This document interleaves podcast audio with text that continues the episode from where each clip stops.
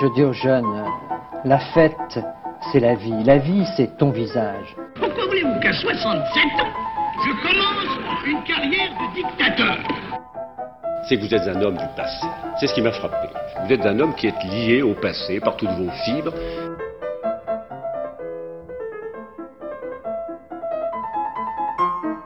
Bonne nuit les petits, fête de beaux rêves, tonton veille sur vous. C'est la réforme oui, la chienlit non. J'assume pleinement la responsabilité de cet échec et j'en tire les conclusions en me retirant de la vie politique après. Je vous demande de vous arrêter.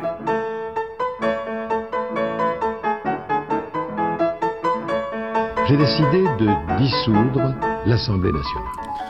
Bonjour et bonne année, chers auditeurs. Bonne année, Osgur. Bonne année, Denis. Bonne année, chers auditeurs d'RTR. Aujourd'hui, on se retrouve pour une nouvelle émission d'Escapade. Voilà, la, la, santé surtout. Bah bien sûr, la santé, de la réussite. Enfin, je pense que vous l'avez entendu pendant quelques semaines. Et pas trop de neige sur la route. Il peut neiger dans les prés, mais pas sur la route. Oui, c'est vrai. Faites attention au verglas. Euh, à Rodez, il fait assez froid en ce moment. C'est clair. Mais du coup, euh, on va essayer de réchauffer le cœur. Oui, on va parler de, de, de quatre figures qui font l'objet de, de grandes causes pour la lutte des droits des femmes.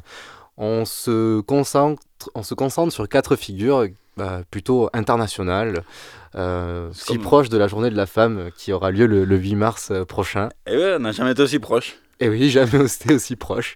Et du coup, on a décidé vraiment de rendre hommage à celles qui ont œuvré pour la cause féministe à travers le monde et qui, encore aujourd'hui, servent d'exemple. On aurait pu donc vous parler de Simone Veil, ou bien Simone Weil, l'écrivaine. Oui. Ou bien des activistes euh, du mouvement des suffragettes, les européennes de la fin du 19e siècle, avec par exemple Anita Augsburg, une bavaroise, Marguerite Durand de la France, ou bien même euh, Emmeline euh, Pankhurst chez nos voisins grand-bretons. C'est un peu les grandes figures euh, du mouvement européen suffragiste de la fin du 19e siècle. Mais voilà, point de ça chez nous. On a décidé de sortir du nombrilisme. Tout n'a pas été pionnier en Occident. Nous allons donc, pour commencer cette année, tracer le portrait de quatre grandes figures du mouvement féministe mondial que ne sont pas de chez, de chez nous, qui ne sont pas de chez nous.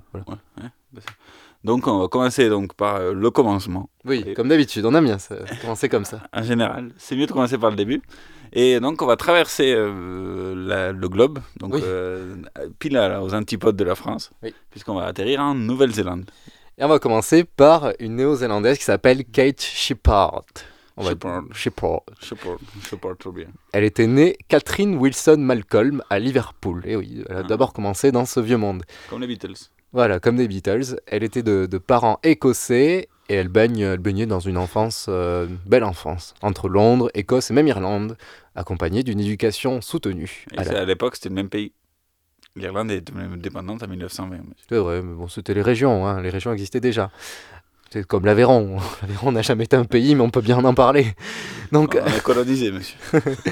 Donc à la maison, comme à l'école, elle avait euh, une belle éducation. Et donc très tôt, elle est attirée par les sciences, les arts et, le droit. Aussi, de par son oncle, représentant de l'Église libre d'Écosse, la petite Kate, comme elle préfère qu'on l'appelle, nage dans un environnement religieux. Mais alors qu'elle avait à peine 13 ans, son père meurt euh, tragiquement. Ça arrive sa, mère décide alors quelques années plus tard de commencer une nouvelle vie en Nouvelle-Zélande à Christchurch. Christchurch. Christchurch. Pardon, excusez-moi, chers auditeurs. Messieurs néo-zélandais, ne vous offensez pas. Oui. Et déjà alors euh, lieu de résidence d'une sœur de Catherine, donc elle va en terrain connu. Puis c'est alors que Kate, ses deux frères et sa mère partent direction l'Océanie. Nous sommes alors en 1868. Oui. À l'âge de 24 ans, elle épouse un épicier, Walter Allen Shepard, avec qui elle a un fils unique, Douglas, né en 1880. Au début de son mariage, euh, Kate est une membre active de l'église congrégationaliste euh, de la Trinité. Important, le nom est ah, entier. Et, en, anglais, s'il vous plaît je ne sais pas. Ah. Et où elle donne son temps pour rendre visite à des personnes euh, dans le besoin, donne des cours de, Bible et collecte des fonds. Voilà, très pieux. Elle devient secrétaire de l'association des femmes de l'Église et investit beaucoup dans son travail. Cinq ans plus tard, donc nous sommes en 1885, elle devient fondatrice de la branche néo-zélandaise de la Women's Christian Temperance Union. Wow. Le petit accent de Christchurch. tu vois. Oui, c'est vrai. La première bluffant. euh, ONG états-unienne euh, pour le droit des femmes dans la vie euh, sociale du grand pays des États-Unis, de l'oncle Sam. Pour la Nouvelle-Zélande, le programme est simple autoriser le vote des femmes pour les élections législatives afin d'influencer la classe politique sur la nécessité de voter des lois progressistes. Voilà. Beau programme. La lutte programme. pour le suffrage féminin devient alors la cause majeure de Kate. Elle consacre tout son temps et son énergie en communication, en éducation, pour expliquer aux femmes tout l'enjeu de cette lutte sociale. Humaniste et défendant la justice sociale, ses idées dépassent la simple cause du droit de vote des femmes, ce qui permet à Kate d'obtenir des soutiens de la part de la jante masculine. Voilà, elle rassemble au-delà euh, de- du, petit, du, du petit cercle qu'elle défendait. Ah, ça, ça prend de l'ampleur ce mouvement. du coup. Après euh, plusieurs mois de lutte idéologique intense, intacte, au travers euh, moult tracts et articles de presse, elle présente une pétition en faveur du suffrage universel féminin au Parlement en 1891. C'est Déjà. su- Super pionnier. Soutenu alors par euh, trois ministres, dont le premier en personne. Le Premier ministre. On faut, commencer par là. par le Premier ministre. Ouais, mais Mais euh, c'est un échec. Eh oui, comme des fois, par Edward Flip. Mais la pétition ne sera pas adoptée par euh, le Parlement. Une seconde tentative, donc, euh, point, elle se, elle continue à se battre, oui, et aura lieu donc un an plus tard, en 1892, avec une pétition qui réunira cette fois-ci 20 000 signatures, ce qui est un beau chiffre comparé aux 700 000 habitants que compte alors euh, la Nouvelle-Zélande. Donc c'est un bon rapport. Et là, bah non plus. La pétition ne passe pas non plus euh, au Parlement. Ne lâchant rien, fidèle à son habitude, elle réitère un an plus tard, allez, une troisième fois, et cette fois-ci avec 30 000 signatures, donc un peu plus, pour cette nouvelle pétition. C'est 5% de la population, c'est pas mal. Ouais, c'est pas mal. Et ouais, qui ont signé en plus, parce que Oui. la population n'avait pas forcément accès. euh. Oui, À tout- euh, la tout population, ça inclut les mineurs. et Voilà. tout ça.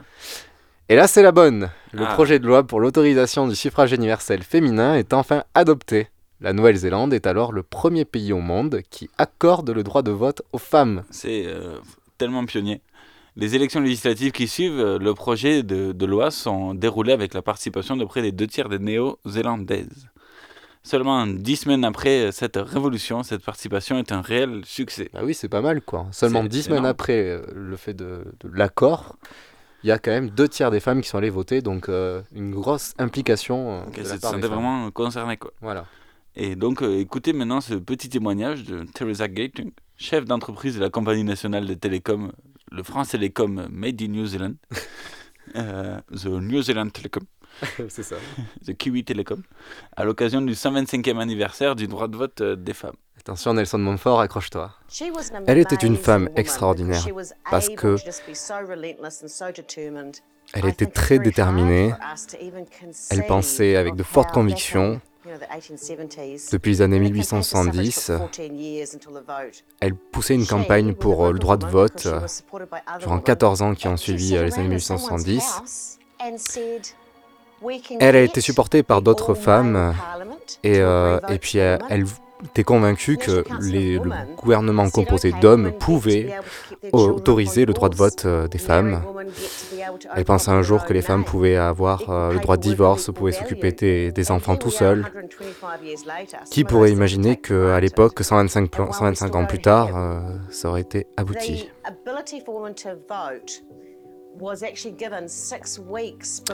Le droit de vote aux femmes a été donné six semaines après que le gouvernement l'ait adopté. Donc six semaines après, il y avait des élections euh, législatives et il fallait absolument remobiliser toutes les troupes pour justement euh, que les, femmes puissent voter euh, massivement. Et donc elle allait de Christchurch à Auckland pour faire cette campagne et elle a eu 75% de participants féminines. Je pense que personne peut imaginer maintenant euh, ce qui s'est passé à l'époque. Et c'était beaucoup plus impressionnant à l'époque euh, ce qu'elle a fait. Ce qu'elle a fait avec le National Council of Women à l'époque en 1890. Et par exemple, France 2 il cherche quelqu'un pour remplacer Nelson Montfort pour Roland Garros. tu l'aurais postulé. Bref. Magnifique traduction. Merci Denis. C'est pas terminé pour information.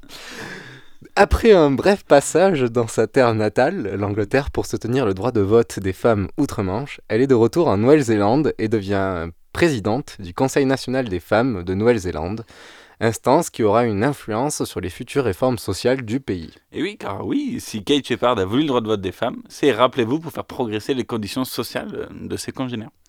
Et même euh, au-delà des êtres humains. Ces combats se porteront pour l'égalité des droits après un mariage, ainsi que sur le droit des femmes à siéger au Parlement. Donc c'était en fait que la première étape. Ah oui. C'est bien, euh, c'est bien beau de voter, mais c'est quand même mieux si on peut. Les femmes et les hommes peuvent élire des femmes. hein. Voilà, c'est plutôt pas mal. Voter, c'est bien, mais être éligible, c'est pas mal aussi. Voilà, et donc euh, tout comme lors de la lutte du suffrage universel féminin, il est possible de retrouver Kate dans les colonnes du journal The White Ribbon, premier journal édité, possédé et géré par des femmes. Oh, il y en avait un en France aussi, euh, genre 100% féminin. Au début du XXe siècle, euh, Kate se retire peu à peu du champ politique, affaiblie par quelques pépins de santé. Elle en profite pour soutenir des personnalités émergentes des États-Unis et d'Angleterre. Kate Shepard meurt en juillet 1934, dix ans avant le droit de vote des femmes en France. Oui, Il faut le rappeler. c'est clair. Et encore, elles l'ont été données parce qu'elles ont participé à la résistance. Euh, L'histoire retiendra à jamais euh, celle qui aura permis à ce monde moderne la première émancipation sociale et politique des femmes, à qui nous avons rendu hommage aujourd'hui.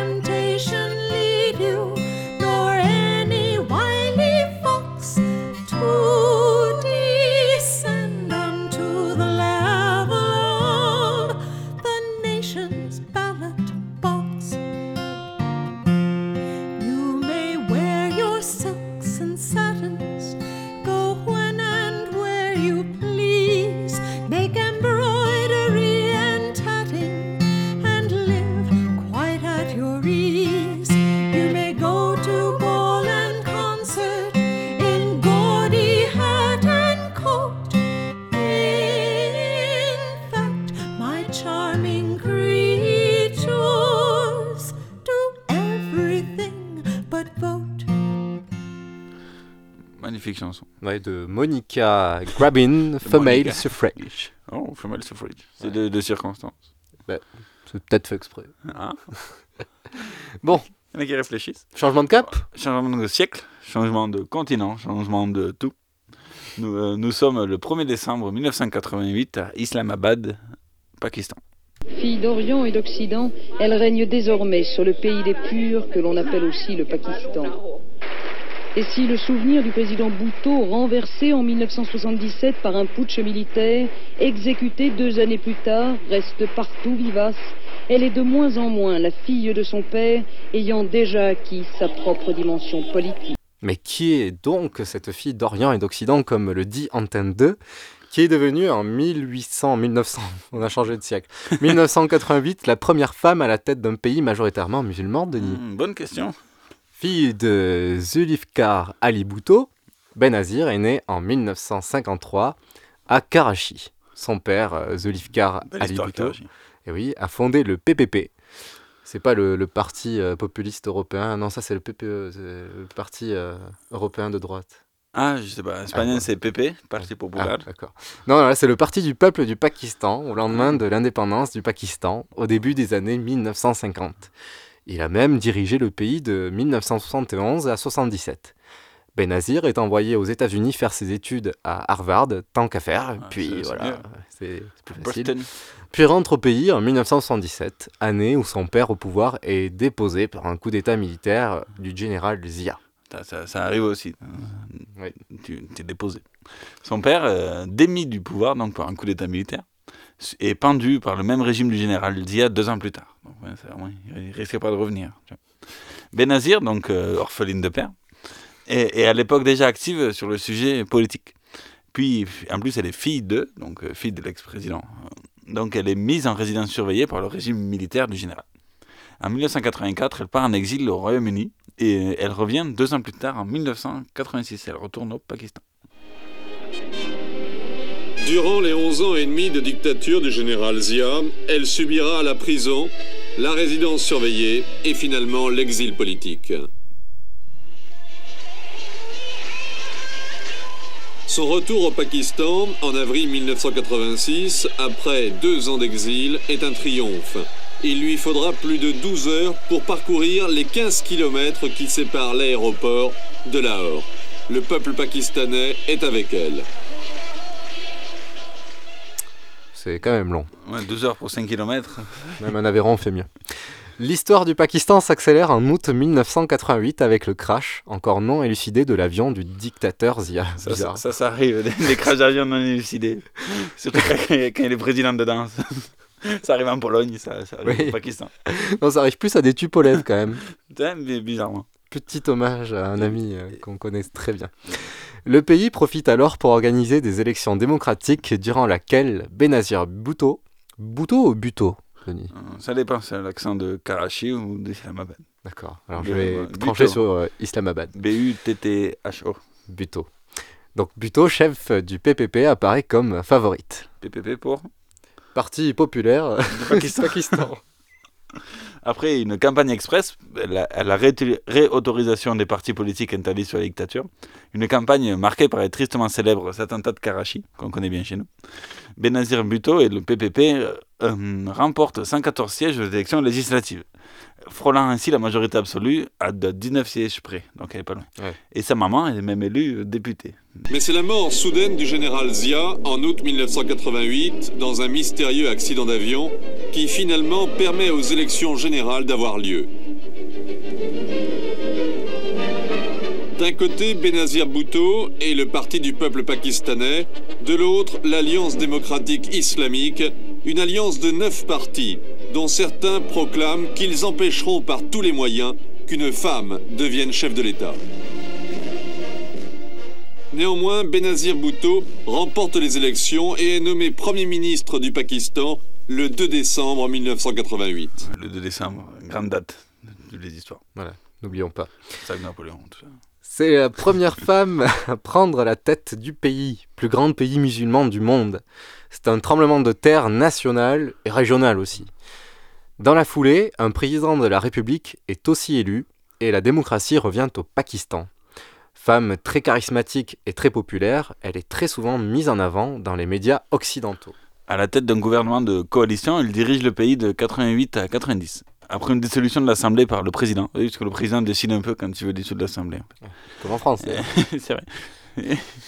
Eh, mais là, c'est un peu système 4ème République. Tu vois, parce que le président, il ne sert pas à grand-chose, mais quand, quand il lève du pied gauche, il dissout l'Assemblée. Ça, ça arrive. Et donc, euh, elle est à la tête d'un gouvernement de coalition. Et euh, elle continue malgré tout en 1990, alors qu'elle est dehors du pouvoir, dans l'opposition, pour revenir au pouvoir après une autre dissolution, trois ans plus tard, du même président, en 93. Et là, Benazir reste Premier ministre, donc de 93 à 96. À plusieurs reprises, elle occupe aussi le poste de ministre des Finances du pays. Tant qu'à faire, Voilà. être Premier ministre et ministre des Finances. Oui. on s'embête pas. Voilà. Et démise du pouvoir démocratiquement en 96, elle est de suite poursuivie pour corruption. Bah, euh, ministre des Finances. Ça arrive. Donc elle a été poursuivie euh, par euh, ceux qui l'ont remplacée et espère bien la voir se faire condamner en fait.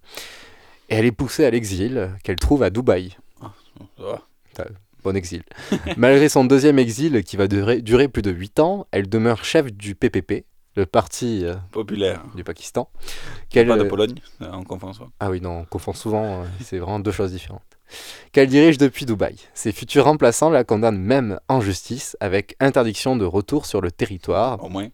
Et font même euh, passer un décret interdisant la pratique de trois mandats du Premier ministre. Bah voilà, c'est- moi, un truc un peu ciblé.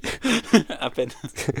En d'autres en d'autres interdits, euh, et d'autres interdits de pouvoir euh, dans son pays. Voilà, d'autres peut, plus, euh, peut plus rien faire. voilà. C'est donc en 2007, à l'approche des élections législatives de 2008, que reprend force le PPP. Le PPP pour Ah, je sais plus. Parti populaire du Pakistan. Faut suivre. Qu'elle dirige donc déjà depuis 30 ans. Euh, après de longues tractations avec euh, le président en place, elle est amnistiée, autorisée à revenir sur le pays. Ce qu'elle fait donc à l'été 2007. À peine revenue, elle, lance- elle se lance euh, les deux avec énergie dans la campagne législative pour le, qui aura lieu pour les élections du 9 janvier 2008, qui surviennent donc après la dissolution du 15 novembre 2007. En fait, ça va assez vite. Oui, oui, oui, le président, il est- c'est pareil, levé du pied gauche et bon dissous. C'est pas le même président, mais c'est la même technique. En pleine campagne, le 27 décembre, elle doit se rendre à un meeting en place publique dans une banlieue d'Islamabad. À peine sortie euh, par le toit de sa voiture, qu'un homme lui tire à bout portant et déclenche une ceinture d'explosifs. Voilà. Elle meurt presque instantanément. Très populaire, son décès provoque une série d'émeutes dans le pays, donnant un bilan de 32 morts. Son enterrement accueillit plus de 600 000 Pakistanais.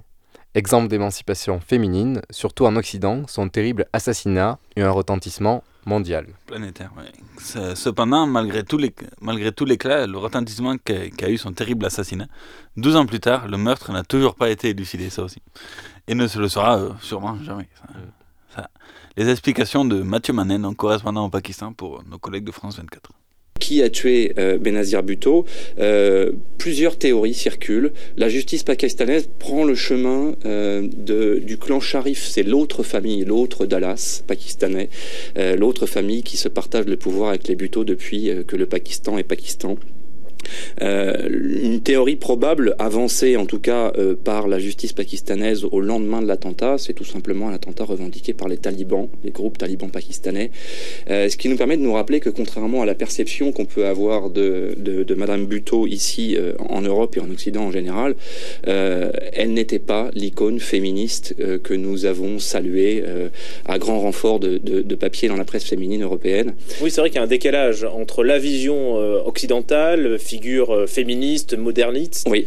et euh, la vision que Clairement. euh, au Pakistan. Elle, elle est surnommée la mère ou la marraine, selon, selon les langues utilisées, des talibans, ni plus ni moins, parce que c'est vers elle que s'est tournée l'administration américaine au moment de l'occupation soviétique en Afghanistan pour recruter armer euh, et entraîner un groupe de combattants volontaires euh, qui s'appelait à l'époque les talibans, les étudiants en religion des madrasas de Peshawar, euh, qui ont formé le gros des troupes, le gros de l'insurrection euh, qui partait de Peshawar, du Pakistan, pour aller combattre l'occupation soviétique. Elle est donc la mère officielle des talibans, euh, avec la complicité de, des sulfureux services de renseignement pakistanais, l'ISI. Aujourd'hui, encore une fois, il est impossible de dire de qui il s'agit. Il y a une dernière théorie qui présente Asif Ali Zardari, son mari, tout simplement, comme le, le fomenteur de l'attentat, euh, puisque c'est vraiment à lui qu'a profité le crime. Immédiatement après l'assassinat de Benazir Bhutto, il a été nommé Premier ministre, il a pris la tête du parti, le PPP, euh, le, le, principal parti politique pakistanais de l'époque, euh, pour régner pendant sept ans sur le Pakistan. Alors non, le PPP n'est pas le principal parti politique, mais bien le... Parti euh, populaire du Pakistan. Ah oui, ouais, voilà. Bref, euh, le mari, euh, voilà, pourquoi pas, quelques soupçons. Vois, bizarrement, c'est est le Premier ministre derrière. Ah, bizarre. Son bilan politique, du coup, à Benazir Bhutto, est en dehors du symbole d'une femme au pouvoir dans un pays musulman, est relativement médiocre. Comme on l'a vu dans la vidéo, elle est mère euh, des talibans, puis, à part continuer une politique pour son clan et les grandes familles du pays, Elle n'a pas révolutionné la vision de la politique de son pays, ni même lancé un mouvement d'émancipation féminine dans le Pakistan. Ceci malgré une popularité sans faille. Mais c'est peut-être lié. Hein. Oui, ça c'est clair. Mythe euh, de l'émancipation féminine euh, qui plaisait dans le pays musulman. Ce qui faisait bien de montrer dans les médias occidentaux, en fait. Vous voyez que le, le, pays musulman s'occidentalise, les femmes et tout ça. L'histoire et le temps, on peut ramener à la réalité le mythe de la femme libre et luttant pour l'émancipation de ses concitoyennes, Benazir Bhutto. Petit exercice ici, Osgur. Petit exercice. J'écoute. Ce mardi. Prenez un crayon, une marge.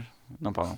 Euh, un portrait de Benazir Bhutto donc, en 1988, comme a été présenté, euh, et au lendemain de sa première élection, donc par Antenne 2 à l'époque et, euh, et, un deuxième en 2017, donc par euh, des, euh, le même, la même personne de France 24, donc dix ans après sa mort. On va voir un peu comment elle est présentée au moment où elle a été lue pour la première fois et dix ans après son décès. Écoutons. L'éclat du triomphe et de la revanche dans le sourire de Benazir Bhutto. Premier ministre sous une avalanche de compliments du président Ishaq Khan. Dame solide, éduquée, civilisée, pleine de culture et de talent. Dame, mais d'abord fille d'eux. Fille d'Ali Bhutto, pendue en 1979. Le début du destin de Benazir, mais aussi peut-être une filiation à risque. Benazir Bhutto, jusqu'à présent trop attentive à mettre ses pas dans les traces de son père, doit élaborer sa politique, difficile dans un pays déchiré par des luttes ethniques et confronté à la présence de 3 millions de réfugiés afghans. Femme 2, le titre le moins difficile à porter, mariée depuis un an à un homme d'affaires quasi inconnu, mais dans la plus pure tradition musulmane, un gage donné à l'islam. Enfin et surtout, femme dans une république islamique. Au pays des morts violentes, c'est fête ce soir. Benazir, par des élections sans effusion de sang, changera peut-être le destin de son peuple. On va changer le destin de son peuple. Et donc, euh, dix ans après son décès, donc en 2017. On ne sait toujours pas, dix ans après, qui est derrière cet assassinat. Non, parce que tous les scénarios sont possibles. Vous savez, euh, euh, le Pakistan est l'une des nations euh, qui recèle les intrigues politiques les plus complexes. Et s'il y a bien une famille qui incarne ces intrigues, c'est bien la famille. Euh, c'est Dallas, tout simplement, la famille. Euh, Benazir Bhutto est la fille de Zulfikar Ali Bhutto, qui lui-même a été exécuté après avoir été incarcéré pour corruption par ses adversaires politiques elle est euh, la femme euh, de, excusez-moi, Asif Ali Zardari, euh, qui était surnommé Monsieur 10%, euh, probablement le, le, président le plus corrompu de l'histoire du Pakistan, et elle-même a été destituée deux fois de son poste de Premier ministre dans son parcours politique pour corruption. Corruption avérée, en tout cas la seconde fois. Sometimes it's hard to be a woman. Give him all your love to just one man. You'll have bad times, and he'll have good times, doing things that you don't understand. But if you love him, forgive him. Even though he's hard to understand.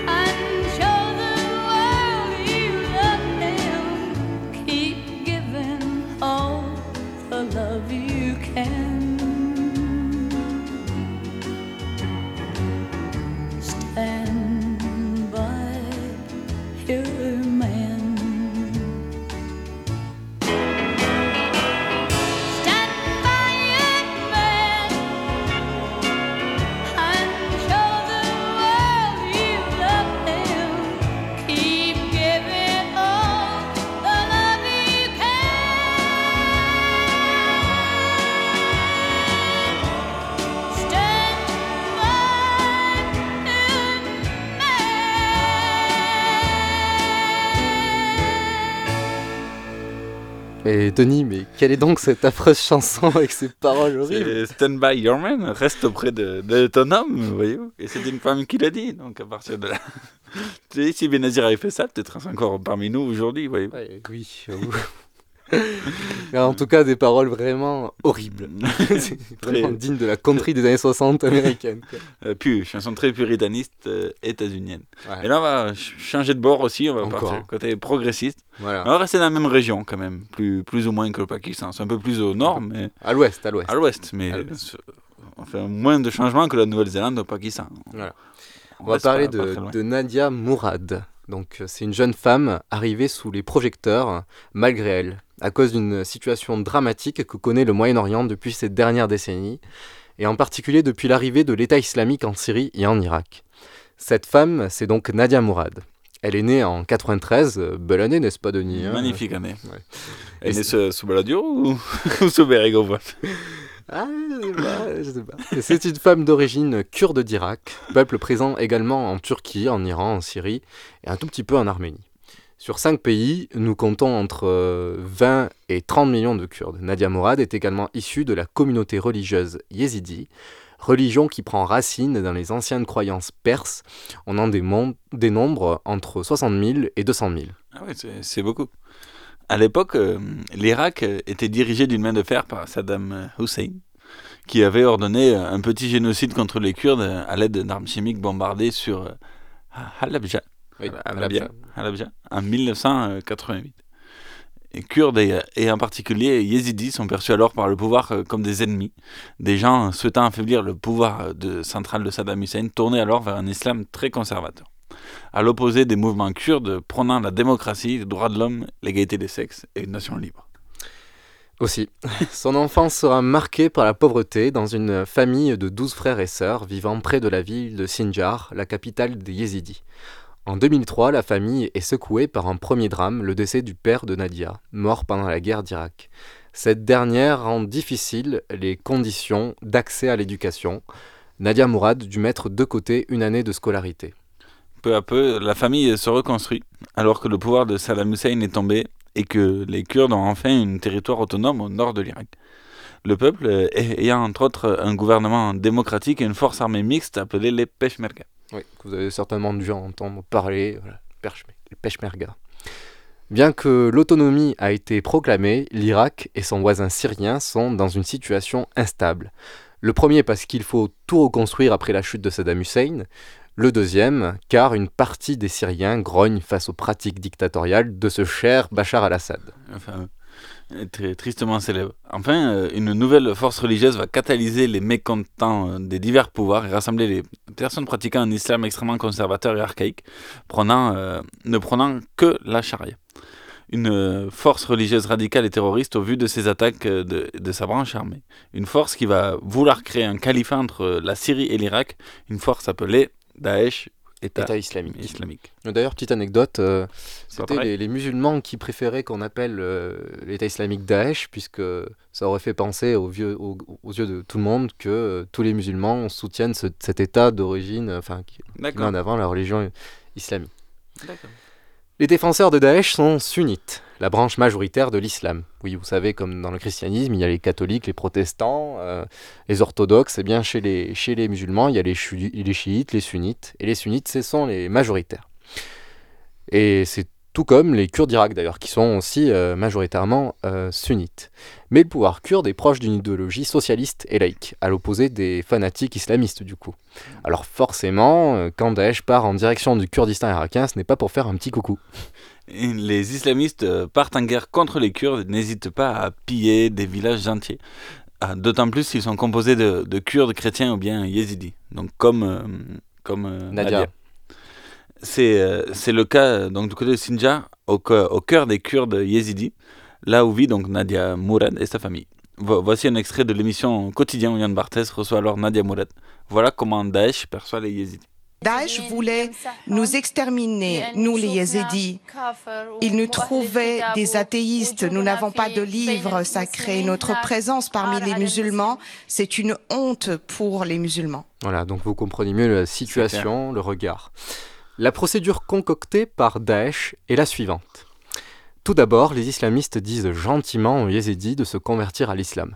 Mais bizarrement, ça ne marche pas.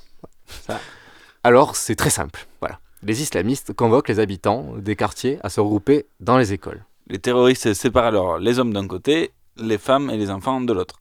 Ces derniers montent à l'étage alors que les hommes et les adolescents ayant eu le malheur euh, d'avoir les poils, d'avoir des poils, car oui, c'est comme ça que les islamistes différencient les garçons des hommes, restent euh, dans la cour des récréations. Ouais. C'est- c'est- c'est triste. Nadia assiste alors à l'horreur. Les hommes y sont massacrés par groupes de 20, par balles ou décapités, pendant que d'autres sont amenés dans des bus euh, on ne sait où. Ce jour-là, Nadia y perd six frères. À l'image, euh, à l'étage, pardon, l'image. À l'étage, euh, les, femmes sont réparties en trois groupes les femmes âgées, les mères et les femmes enceintes et les autres femmes. C'est c'est à ce moment-là que Nadia a aperçu pour la dernière fois sa mère. À- à- appartenant au troisième groupe, Nadia est enlevée avec d'autres en direction de Mossoul, la grande ville euh, du nord conquise alors par l'État islamique. Voilà ce qu'elle raconte bien des années plus tard, toujours sur le plateau d'Yann Barthès. 5000 personnes ont été tuées, exécutées lors des premiers jours et des centaines de milliers des ont pris la fuite dans la montagne dans notre région. Ce jour-là, j'ai perdu six de mes frères, j'ai perdu mes amis, j'ai perdu ma mère, j'ai perdu ma dignité, j'ai perdu mon honneur, mon honneur par les hommes de Daesh. Ils ont pris plus de 6500 femmes et enfants des Yézidis. Ouais. Pendant le trajet, elle et d'autres femmes sont victimes d'attouchements par un combattant turkmène. Ce dernier issu d'un peuple turc, hein, turkmène, turc. Rappelons au passage, hein, voilà, les Turcs n'aiment pas trop les Kurdes, qui sont environ 20 millions en Turquie. Les Turcs y ont peur d'une division territoriale et ont longtemps nié l'existence du peuple kurde. Voilà, donc euh, pour les Turkmènes, s'en prendre à des Kurdes ou des Yézidis, euh, c'est pas grave. hein. C'est clair.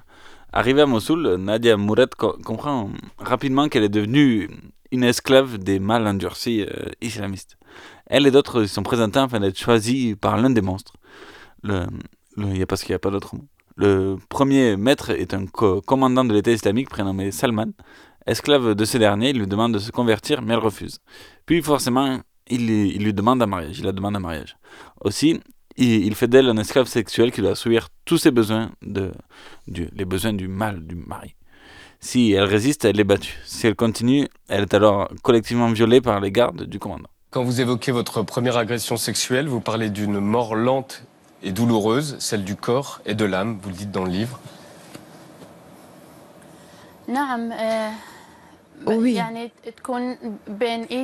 quand vous vous trouvez entre les mains des terroristes comme Daesh et que vous sachiez que les doigts qui vous touchent, ce sont les mêmes, la même main qui a tué vos frères, votre mère, et que c'est un génocide. et qu'on vous viole. Nous sommes une société traditionnelle, conservatrice, nous avons notre honneur, notre dignité, on n'accepte pas de telles agressions qu'un terroriste nous viole. Moi, je rêvais comme les autres filles, que ma famille puisse être fière de moi, que je puisse me marier à un homme que j'aime, que je devienne une sorte de fierté à ma famille, à ma société, qu'un terroriste me prenne parmi les miens et qu'il détruise ma dignité et mon avenir. Ah, un témoignage assez fort. Hein. Pendant de longs mois, elle passe de propriétaire mâle en propriétaire mâle. Elle en aura 13 en tout. C'est alors toujours les mêmes violences et la même résistance que Nadia, euh, qui fait que Nadia va changer de propriétaire. Sa lutte lui fera tomber sur un treizième dernier connard. Un dernier maître qui menaça alors Nadia de la vendre encore une fois sur le marché aux femmes, comme l'avaient fait les douze autres auparavant. Mais en plus d'être un connard fini, ce, dernier est aussi euh, un grand stupide et fort heureusement pour elle. Allant une abaya en ville, une longue robe noire qui, ne, laisse apparaître euh, que les yeux des femmes, Nadia profita euh, d'être seule à la maison pour s'y échapper. À force euh, de frapper aux portes de diverses habitations de Mossoul, elle trouve finalement une famille irakienne d'origine sunnite qui finit par accepter de l'héberger, de la protéger en toute discrétion. Grâce à eux, elle obtient en deux semaines les papiers lui permettant de rejoindre le Kurdistan irakien, accompagnée de son frère qui a survécu des, diverses, des divers massacres. Ils partent alors dans un camp de réfugiés. Deux sœurs parviennent également à les rejoindre. Acceptant de témoigner sous le pseudo de Basila, elle raconte euh, ces longs, très longs euh, mois de souffrance et d'humiliation au journal euh, La Libre Belgique. Elle contacte également une organisation d'aide aux yézidis qui lui permet de rejoindre une, de ses sœurs vivant alors à Stuttgart, en Allemagne. Peu, peu, à peu, son histoire est médiatisée. Elle fait alors appel au Conseil de sécurité des Nations Unies pour une intervention bien plus soutenue contre l'État islamique, pour aider les Kurdes, les Yézidis en particulier, et les femmes victimes d'esclavagisme sexuel ou d'esclavagisme total. Entendue, elle devient alors ambassadrice de bonne volonté des Nations Unies pour la dignité des victimes du trafic d'humains en septembre 2016. Voici alors ce qu'elle dit à la tribune des Nations Unies. Les décapitations, les esclaves sexuels et les viols d'enfants, si tous ces actes ne vous font pas réagir, quand le ferez-vous? Vous et vos familles n'êtes pas les seuls à mériter une vie normale. Nous aussi, nous méritons de vivre. Merci.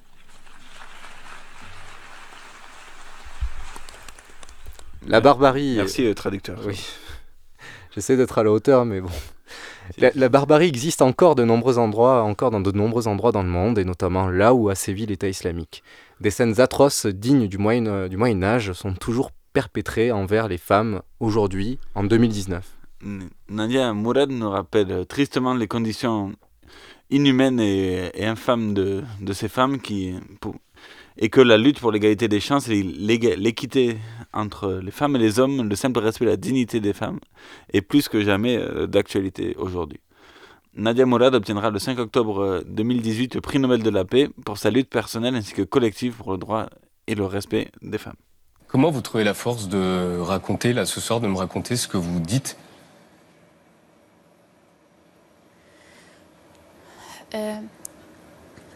Je trouve la force, puisqu'aujourd'hui, je trouve, je me trouve moi-même et les Yazidis seuls au monde.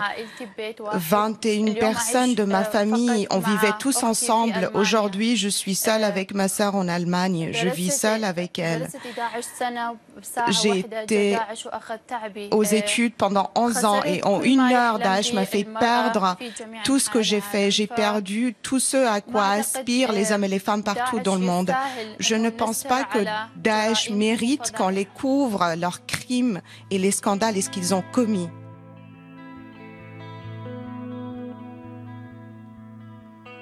Qu'est-ce qu'on va faire de toi? Tu marches même pas droit. T'as l'allure de ton père, les cheveux en arrière. T'as pas l'air, t'as pas l'air, t'as pas l'air d'une femme. D'une femme. Où sont passés tes seins Ta cambrure de félin Tantôt mère nourricière, tantôt putain vulgaire. Conduis-toi, conduis-toi, conduis-toi comme une femme. Comme une femme. Comme une femme. Moi, j'ai pas l'étoffe, pas les épaules, pas les épaules. Pour être une femme de mon époque, on vit vraiment une drôle d'époque.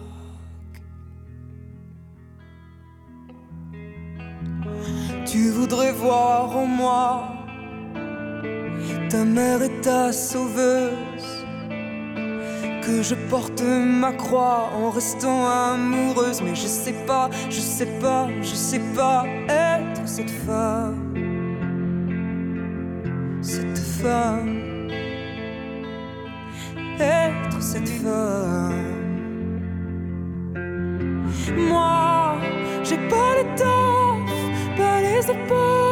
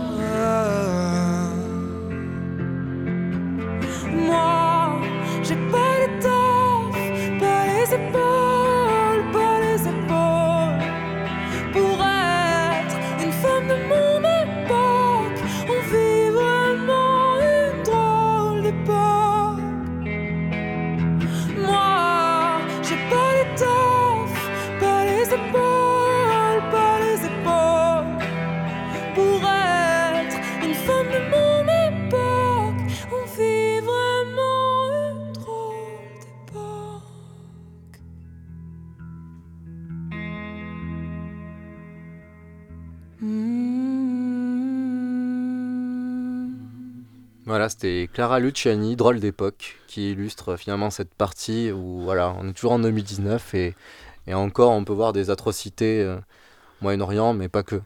Pas que, des histoires très très lourdes comme ça. Et ça nous rappelle que, que ok, peut-être en France, euh, le droit des femmes a atteint un certain niveau et encore il doit progresser. Mais ailleurs dans le monde, il en est encore très très loin et ne serait-ce que pour, euh, pour elle, il faut se battre aussi euh, et être solidaire. Très, je suis absolument d'a- d'accord. Très, Clara Luciani, donc, sur Radio Temps Rodé. C'est bien l'écoute. Oui, des 107 escapades. FM. On va changer de continent pour cette dernière euh, petite partie, pour les 10 minutes qui nous restent. Mhm. Donc, donc euh, c'est de partir un thème aussi très lourd, mais qui est un peu plus, euh, un peu plus de, de, de gaieté de cœur que ce témoignage très lourd de Nadia Mourad. Et donc, euh, on va quand même euh, un pied à Rouen, un pied à Bogota. Allons-y. Donc, euh, Bogota que tu connais très bien. oui, oui, j'ai, j'ai, j'ai- j'ai pris le pluie. Euh, en compagnie d'une, d'une compatriote, euh, Florence Thomas. En Colombie, il l'appelle Florence Thomas. D'accord. Donc, Florence Thomas, hein, chez nous. hein. Voilà. Pourquoi compliqué ne présente plus là-bas, mais. Qu'on présente ici. Qu'on présente ici. Est-ce que, tu connais Florence Thomas? Je ne connais pas Florence Thomas. Ah bon? Non, ni Florence Thomas. Florence Thomas. Ah, le, S est très important. Ça me dit quelque chose, mais c'est qui? Et bien donc, euh, Florence Thomas, que l'on donc ne présente plus, et n'est pas membre du PPP. Alors, quel PPP le, le, le parti le plus populaire du Pakistan. Ah oui, d'accord. Non, pas l'autre, avec lequel on confond souvent. Et donc, eh bien, donc Florence Thomas est bien une compatriote nôtre, puisque elle partage avec François Hollande le fait d'être né à Rouen. Pas la Wow. même année. Stupéfiant. Et comme Corneille aussi. Comme Ah, quoi- c'est vrai Ouais, Corneille à Rouen. Et même sa maison, tu peux visiter à Rouen et tout. D'accord. Très joli. Mais il était pas très haut, donc faut se baisser, mais à part ça, c'est très joli. Et il y a l'originel du Cid, écrit à la main par Pierre de Corneille. Mais on divague un petit peu. Donc, euh, Florence Thomas est née à Rouen en 1943. Sociologue de formation, Florence Thomas a alterné euh, sa carrière entre la France et la Colombie pour définitivement s'installer dans ce beau pays colombien. Il y a de cela quelques décennies. La sociologue a commencé à collaborer à avec l'Universidad Nacional de Bogota, la Sorbonne locale. La classe. Ouais, c'est la plus euh, grande fac publique du pays. Dès 1967. Oui, ça, ça ne rajeunit pas. Et, euh, fleuron académique du féminisme colombien, elle a même euh, lancé il y a quelques années une chaire d'études en équidad et género, qui veut dire? Équité euh, et euh, général. genre. genre. Ah Non, oui Fais pas étude sur De Gaulle, monsieur. genre, genre. Ah À oui. à l'université d'Ibagué, donc une grande ville de province euh, colombienne, un peu comme Nantes, tu vois, petite, pas me- trop grande, pas trop petite. Ça me rappelle que je dois reprendre des cours d'espagnol. Depuis 1967, elle n'a pas cessé de s'intéresser aux droits des femmes, à la position de la femme dans la société colombienne. Société encore aujourd'hui très marquée par le patriarcat et l'influence de l'Église catholique romaine dans, dans les mœurs. Florence Thomas, ou Florence Thomas, Mm. Est aujourd'hui éditoria- éditorialiste. Éditorialiste. Parce que putain, je fais de la dyslexie puisque je vois Del Tiempo juste après. Ah, euh, voilà, El Tiempo. Le Figaro local. Voilà, donc c'est quand même un peu de. euh, sérieux, mais de droite. D'accord. Et, il est bleu, bleu, peu couleur Figaro et tout en plus. Ah d'accord. Certainement, ils ont été inspirés par le grand modèle mondial. hein. Ouais. Voilà, et plus euh, coordinatrice de euh, Mujeres y Sociedad, qui veut dire Femme, femme, et euh, société. Voilà, très bien, très bien, monsieur. Là, je suis content. Pas, est pas si rouillé, votre espagnol. Un groupe de femmes académiciennes pour l'étude de genre en Colombie. Félicitée pour ses immenses travaux, elle a même reçu des mains de notre ambassadeur la Légion d'honneur en 2017. Est-ce que, est-ce que tu sais que, le, pas l'ambassadeur, mais le consul de, de Colombie en France, de France en Colombie, pardon, et de Boussac. Mais j'ai déjà entendu ce... expliquer aux auditeurs de, de Radio Temps, s'il vous plaît. Donc, euh, j'ai oublié son nom, mais il est de Boussac. Est-ce euh, que vous avez eu l'honneur de le rencontrer? Oui, bien sûr. Il m'a même intégré. euh, et c'est un groupe WhatsApp des Aveyronnais de Colombie. Donc, comme il y a les Aveyronnais de Paris, il y a les Aveyronnais de Colombie. Et donc, il y a beaucoup d'Aveyronnais euh, parmi les Français expatriés en Colombie. Donc, certains travaillent pour l'AFP, d'autres pour d'autres. Et on a un consul. Et il est très sympa. Et très, très aimable. Qu'est-ce qu'il aime? Il aime la bonne boucherie avéronaise? Oui, oui, oui. Le, le Roquefort Le, Roquefort. La petite salade de noix de Roquefort, c'est son petit, euh, son péché mignon. Ah, d'accord. retenez, retenez, si jamais vous allez en Colombie. C'est bien si vous voulez vous marier et tout. Vous, c'est pratique d'avoir un consul qui vient de Boussac. Oui. Il n'y a pas de réseau chez lui, mais vous avez le réseau en Colombie. Bref, on, on divague. Écoutons-le. Non, là. Oui. C'est Florence Thomas. Écoutons-la. Et Florence, c'est son prénom. Thomas, c'est son nom. D'accord. Thomas. Et qu'il est toujours pas membre du PPP. Non. Et donc, euh, écoutons Florence Thomas, donc au Festival pour la paix et la justice en Colombie, au printemps 2014, à Montreuil. Donc, euh, il faut savoir qu'à l'époque, les traités de paix n'étaient pas signés. Il en, en, cours de discussion donc, en Norvège puis à La Havane avec euh, les FARC. Et donc les FARC est encore une guérilla active qui négociait la, sortie de la guerre avec le gouvernement de Juan Manuel Santos. La Colombie est actuellement en train de négocier un processus de paix. Et ce que j'aurais à dire en, en, relation avec les femmes, c'est que la première, le premier fait qui nous a indignés profondément est que euh, le président de la République colombienne, Santos, quand il a nommé un groupe de négociation de négociateurs, euh, la première photo qui est apparue, celle d'Oslo, même pas encore à la Havane, mais à Oslo, c'était et, et, la photo, je la, je la revois tout le temps, tout le temps, et elle reparaît très souvent dans les médias colombiens. Ce sont 14 hommes, pas une seule femme dans un pays où le conflit armé dure depuis 50 ans, où les premières victimes de ce conflit armé sont, sont les femmes qui supportent la guerre depuis 50 ans. Bien sûr, euh, avec ça, je ne suis pas en train de dire que c'est pas douloureux pour les hommes. Les hommes meurent dans les conflits armés, les hommes meurent dans la guerre. Mais les femmes restent avec le poids, avec tout ce que ce, cela signifie, d'avoir souvent 24 heures pour laisser leur village euh, quand elles sont menacées par, le, par les groupes armés, par tous les groupes armés, quand elles ont été maltraitées quand elles ont été violées, quand elles ont été et surtout quand elles ont, euh, quand elles doivent vivre euh, un deuil qui se produit euh, en général d'une façon abominable, comme tous les deuils de la guerre. Et, donc c'est une indignation incroyable. Et ça montre encore comment ce pays, comment dans ce pays les femmes sont invisibles, sont invisibles, sont transparentes. Euh, elles sont là quand il s'agit du jet set, quand il s'agit de la mode, quand il s'agit du fameux euh, euh, Reinaldo de Belleza, Reinado de Belleza de Carthagène. Et quand il s'agit de toutes ces choses, les femmes sont là, elles sont en, première, en première page. Mais dès qu'il s'agit de, de thèmes sérieux, de thèmes de la vie sociale, de, grands thèmes euh, quotidiens, les femmes disparaissent. Et de thèmes politiques, évidemment, les femmes disparaissent. Et là, c'est un exemple absolument incroyable. 14 hommes assis en file comme ça. Et même on voit derrière des têtes aussi. Et, la photo, elle est très connue. Il n'y a pas une seule femme. Pas une seule femme. Euh, c'est une académicienne, mais qui a vraiment la, la patate, même qu'elle va bientôt avoir 80 ans. Et c'est elle, elle, motive, enfin, super énergie dans son combat, et très Ah, reconnue et très respectée en Colombie. On le sent en tout cas dans savoir. Rappelons son âge. Euh, ben, elle est en 43, donc voilà. euh, faites les mathématiques. Et euh, donc c'est aussi ce qu'on voulait un peu illustrer par cette, ce dernier hommage à Florence Thomas, qui n'est toujours pas membre du PPP. Alors on vous parle. Et, euh, et donc euh, cet hommage-là, aussi la, lutte pour le féminisme passe, peut aussi passer parfois par l'engagement académique et qu'on aussi peut, on peut être très défendre, enfin que c'est un, un, une lutte universelle, on va dire, puisqu'elle donc elle, défend les droits des femmes colombiennes euh, victimes, notamment du conflit des, d'un, d'un demi-siècle, alors qu'elle n'a pas, pas, pas de racines colombiennes, elle n'a pas...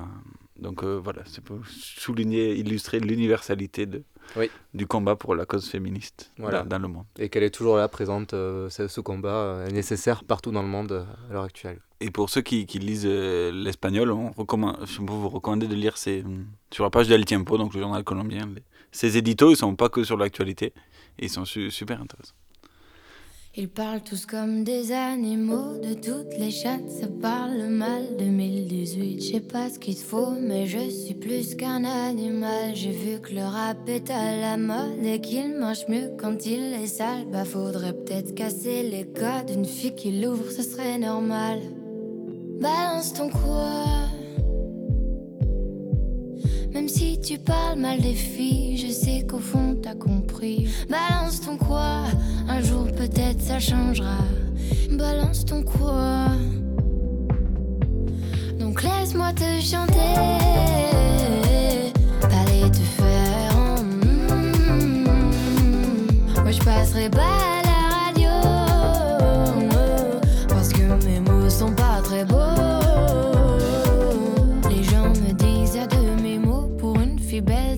si bête. Pour une fille drôle, t'es pas si laide. Tes parents et ton frère, ça aide. Oh, tu parles de moi, c'est quoi ton problème? J'ai écrit rien que pour toi, le plus beau des poèmes. Laisse-moi te chanter. Allez te faire. en mm. Oui, je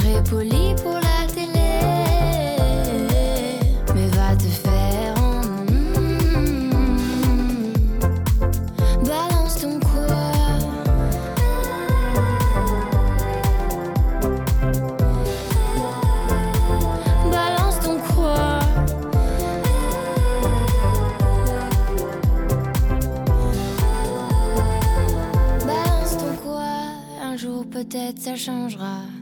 Y a plus de respect dans la rue. Tu sais très bien quand t'abuses. Balance ton quoi? Balance ton quoi? Laisse-moi te chanter.